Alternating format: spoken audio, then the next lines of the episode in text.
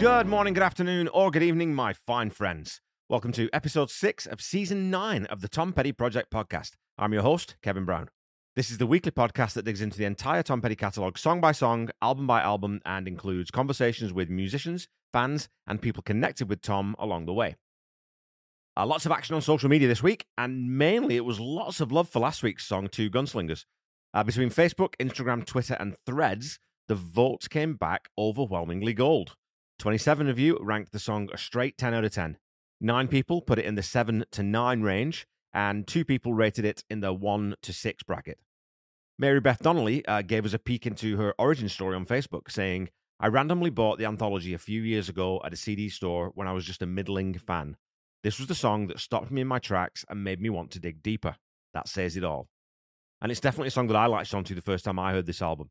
And, you know, was immediately added to my playlist and has been on all my playlists since. Uh, Paul Roberts commented, a great Petty song. Not sure I rate it as high as you, but a nine is good for me. Uh, enjoyed your dissection and detailed interpretation of the lyrics slash meaning. To be honest, I got the anti-war sentiment, but my takeaway has always been I'm taking control of my life. And this will be a recurring theme throughout the comments here that this song has lots of angles to view it from, and there are all sorts of solid interpretations one can make about the lyrics, which just amplifies the fact that this is a very well written song.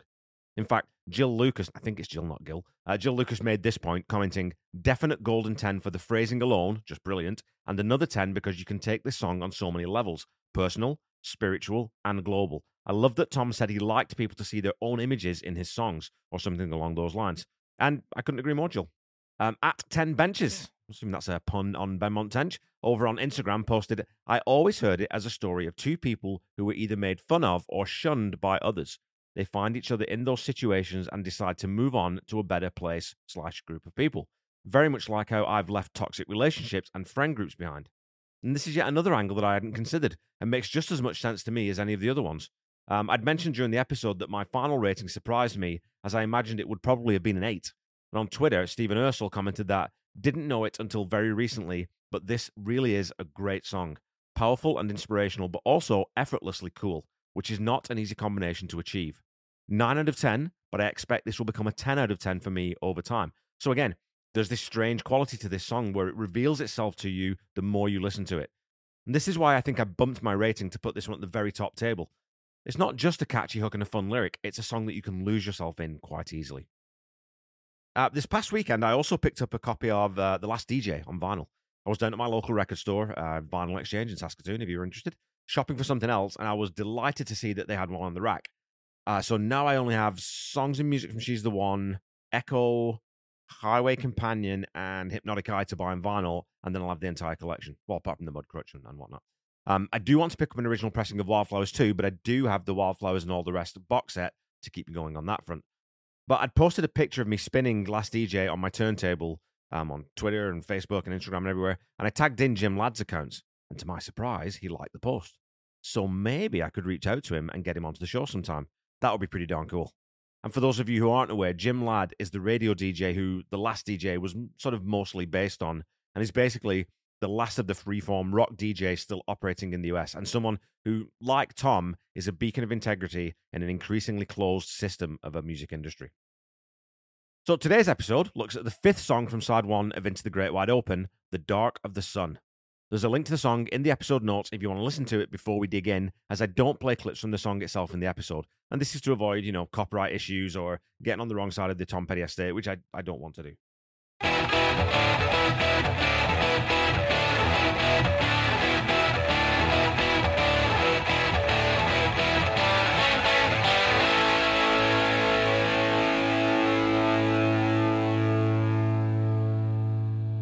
After I'd written, recorded, and published last week's episode covering two gunslingers, I spent a lot of time thinking about the nature of the relationship between those two central characters.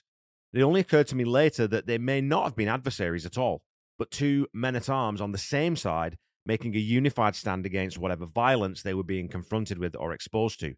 And in that context, you could almost think of The Dark of the Sun as a continuation and possibly the conclusion of their story. But more on that later. Let's rewind to 2004 2005 when Paul Zollo is interviewing Tom for his seminal book, Conversations with Tom Petty.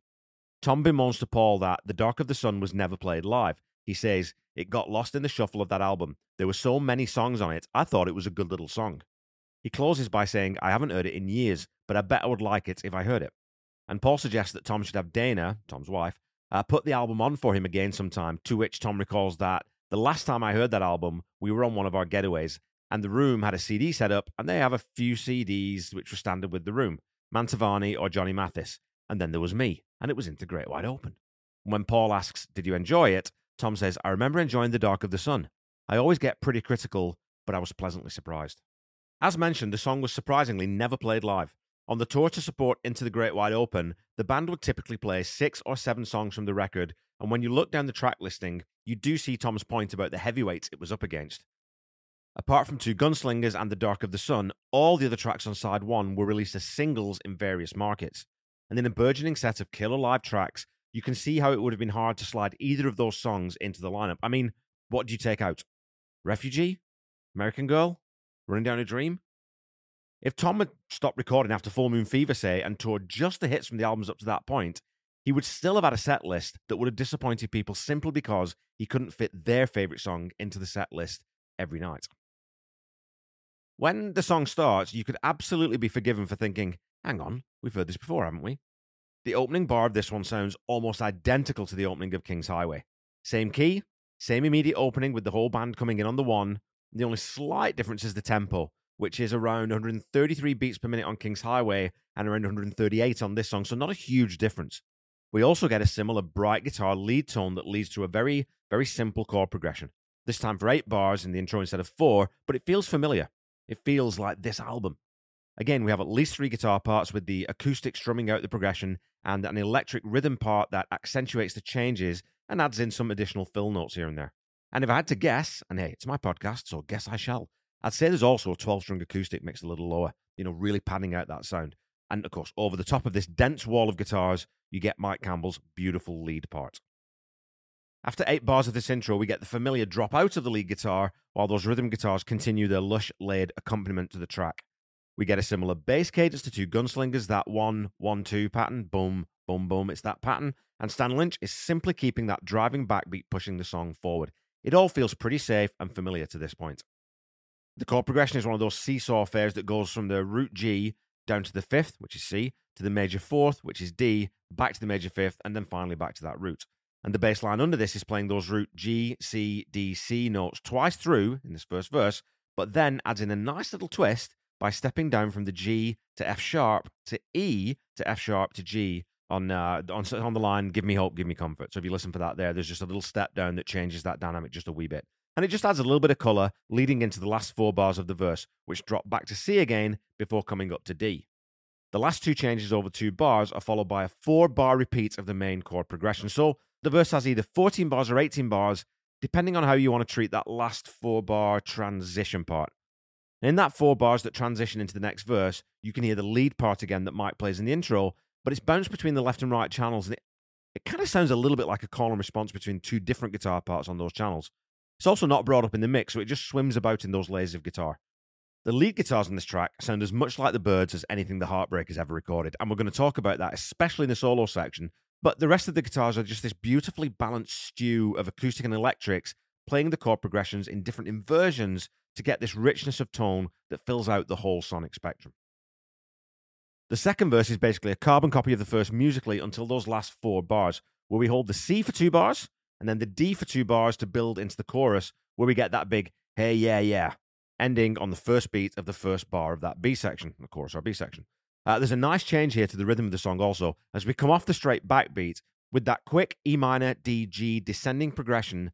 Dun, dun, dun. That one, you know the one I'm talking about? A bit, a bit of singing for you, there you go. So that, that starts on the second beat of the bar rather than the first. And I've used the phrase push before, and it's the main motif of the chorus. So again, because that chord change doesn't come in exactly where you'd expect it, and the bass plays its notes on the two, three, and the four and, if you remember one and two and three and four and, you get this sense of the rhythm being pushed. Now, a push actually comes ahead of the beat, and this is coming behind the beat, so very technically it's a pull rather than a push. But the effect is the same, and if you talk about a push to any musician, they'd know exactly which part of the song you're talking about. The bass and that three chord change follow that push timing, but Stan Lynch doesn't exactly. And quite often, especially in rock songs, it's the drums that do that pushing. But here, the snare stays exactly on the twos and fours, and the kick stays on the ones and threes, but adds a kick on the two before pushing on the four and again into the next bar. So you do get a backbeat with just a slight little hitch step right at the end. Stan also switches from the hi hat to the cowbell, played straight through on each beat of each bar. And it kind of sounds like it's dropping out here and there in places, but I think that's just the. I think it's just getting just a wee bit lost in that treble range because there are other notes that are overlapping it. But it's a nice little change up to just give this chorus section a different feel and mood. The addition of that E minor at the top of the progression also gives the section a momentary darker feeling. It's the dark in the dark of the sun. But this isn't a dark song, so it resolves down always to that G major root. The last addition in the chorus is the harmony vocals on the stand of We Will Stand Together. After the line, We Will Stand Together, we get a slight alteration to that three chord progression, which changes instead of being E minor, D, G, it changes to C, E minor, D, before then eventually returning back down to G. And the chorus ends with that four bar core chord progression with some harmonized oohs and Tom repeating the line in the dark of the sun, with again that last word landing on the first beat of the next bar, which is when Mike Campbell's fantastic guitar solo comes in. Now, I don't know if you're sick of me banging on and on about how much I love Mike Campbell, but come on. If you don't love this guy, how can you really be a Tom Petty and the Heartbreakers fan? The notes he chooses and those slides he uses remind me so much of George Harrison, but it sounds tonally like Roger McGuinn. I was trying to remember which song specifically it was that Mike reminds me of here, and I figured it out. It's the Beatles cover of Buddy Holly's Words of Love.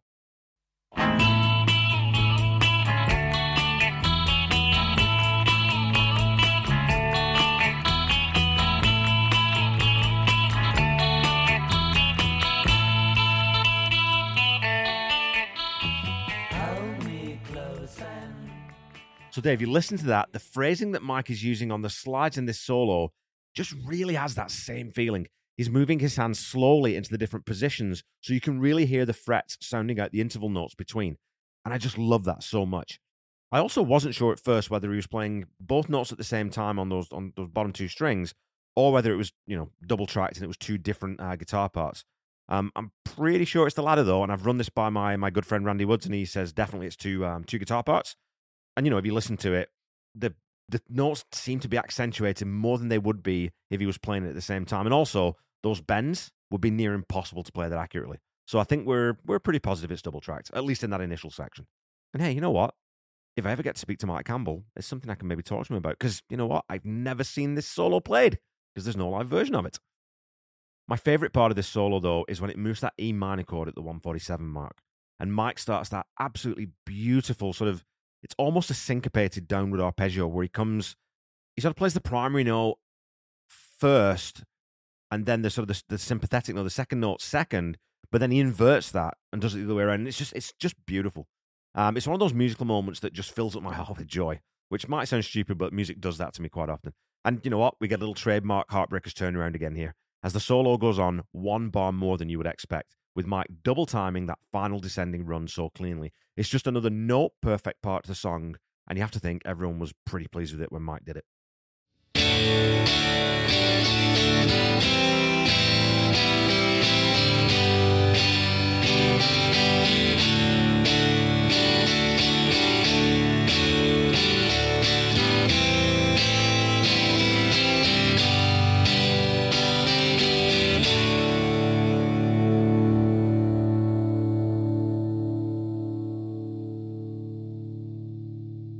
Okay, folks, it's time for some petty trivia.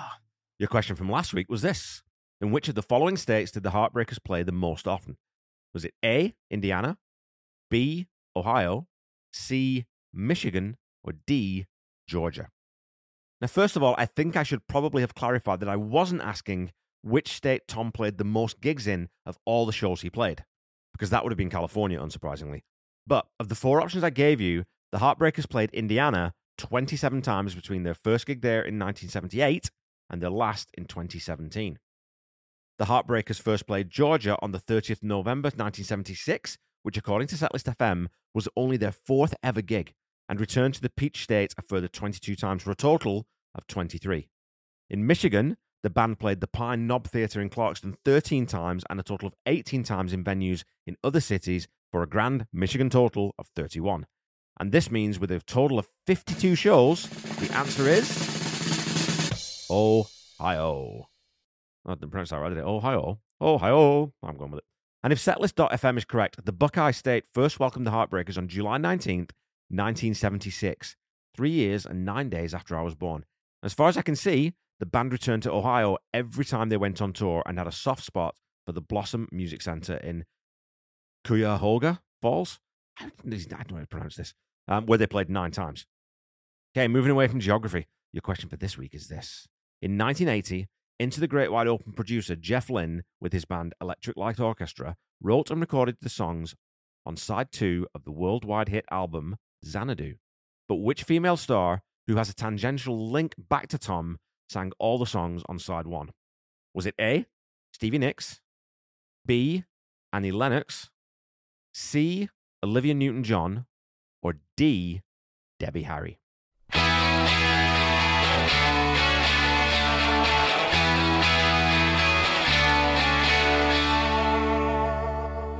Okay, back to the song. Mike's solo leads straight into the last verse, with Tom coming in over the top and landing the word days on the first beat of the bar, as he has done in each of the previous two verses. The only difference in this verse is that we get those oohs that we heard leading into the chorus at the start of the second half of this verse, when Tom sings, Would I Sail into the Heavens? The following chorus adds more vocal harmonies and a call and response on the line Dark of the Sun.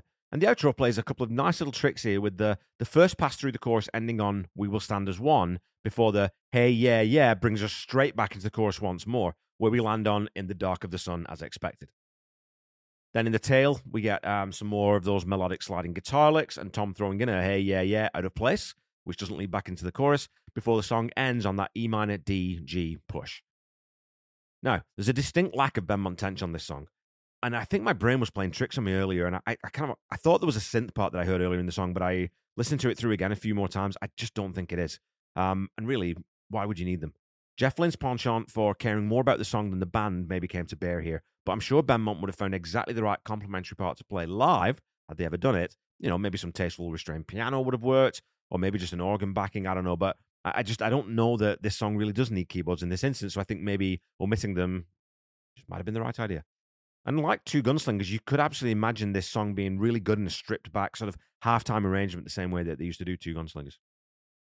Vocally, this one basically mirrors the style that Tom has used on the previous two tracks, Into the Great Wide Open and Two Gunslingers, where he's sitting in that very natural mid range until it gets to those hey, yeah, yeah parts when he cracks that vocal a little, just to give that a slightly more plaintive texture to match that E minor chord.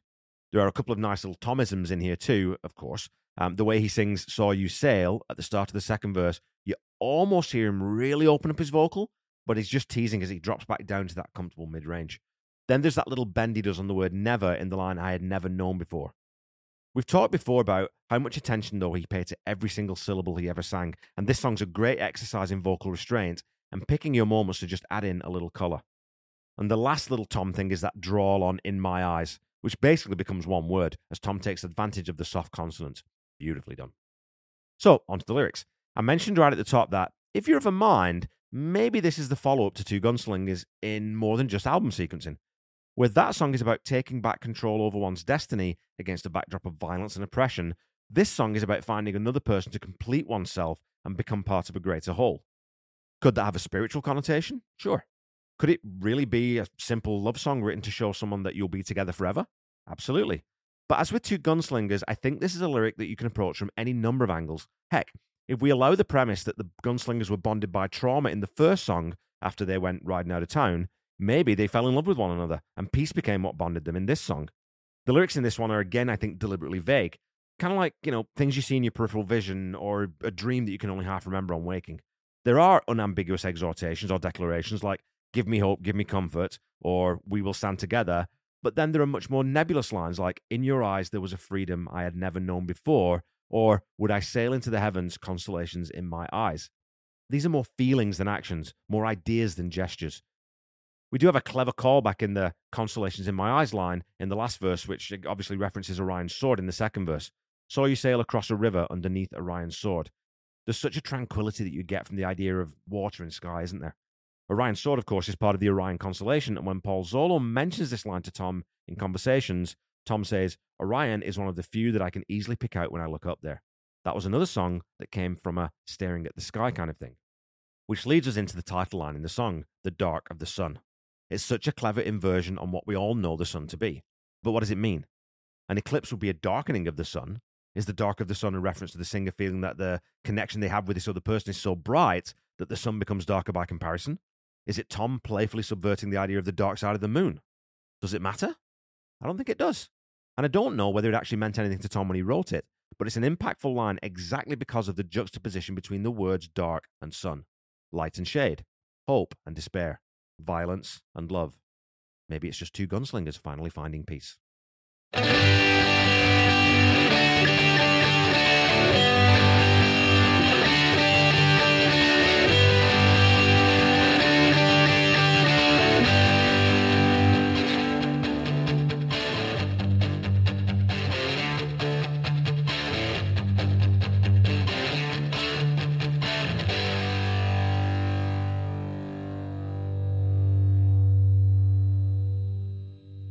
Okay, Pettyheads, that's it for this week.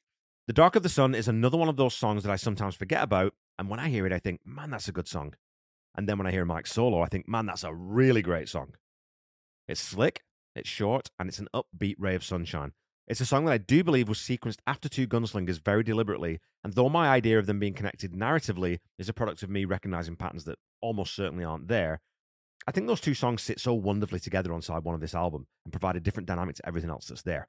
I don't think this one is quite as strong as Two Gunslingers, but Mike Campbell's guitar solo alone and that great push into the chorus make it worth listening to again and again. So I'm going to give The Dark Side of the Sun a confident and solid 8 out of 10. The Tom Petty Project is a proud member of the Deep Dive Podcast Network. Go check us out on Twitter at Deep Dive Podnet, as I'm sure you'll find a podcast there that you'll enjoy listening to. You can also find my other podcast, uh, Seaside Pod Review, a Queen podcast that I do with my best friend Randy Woods um, as well as the Ultimate Catalog Clash that I co host with the hardest working man in podcasting, Corey Morissette. Don't forget to follow me on Facebook, Instagram, Threads, and YouTube at The Tom Petty Project and on Twitter at Tom Petty Project. Go follow, like, subscribe as applicable. Please leave a rating if you haven't done that already. Um, and keep talking to me on social media. I'm enjoying reading out some of your comments. As a weekly reminder, the Tom Petty Project is not affiliated with the Tom Petty Estate in any way. And when you're looking for Tom's music, please visit all the official streaming platforms or go to your local independent reseller Go grab a record, go grab a CD, go grab a t shirt, go give money to people who need it. Don't give any more money to Jeff Bezos. He does not need any more of our money. Um, if you're looking for merchandise, official merchandise, go to tompetty.com. And if you're looking for merchandise for this podcast, please go to tompettyproject.com. As a last note, don't forget to check out the Tom Petty Nation and Tom Petty Fans Forever groups on Facebooks. Facebooks? Facebook. Um, if you're not already a member, because they're yeah, good fan communities and they're well worth hanging out. Until we meet again next week, Keep listening to and sharing Tom's music. Try to be kind. Try to say, I love you to someone at least once a day. Stay safe and healthy, and I'll be back with you next week with the last track from side one of Into the Great Wide Open. We're going to be talking about Mike Campbell again. It's all or nothing. Bye bye.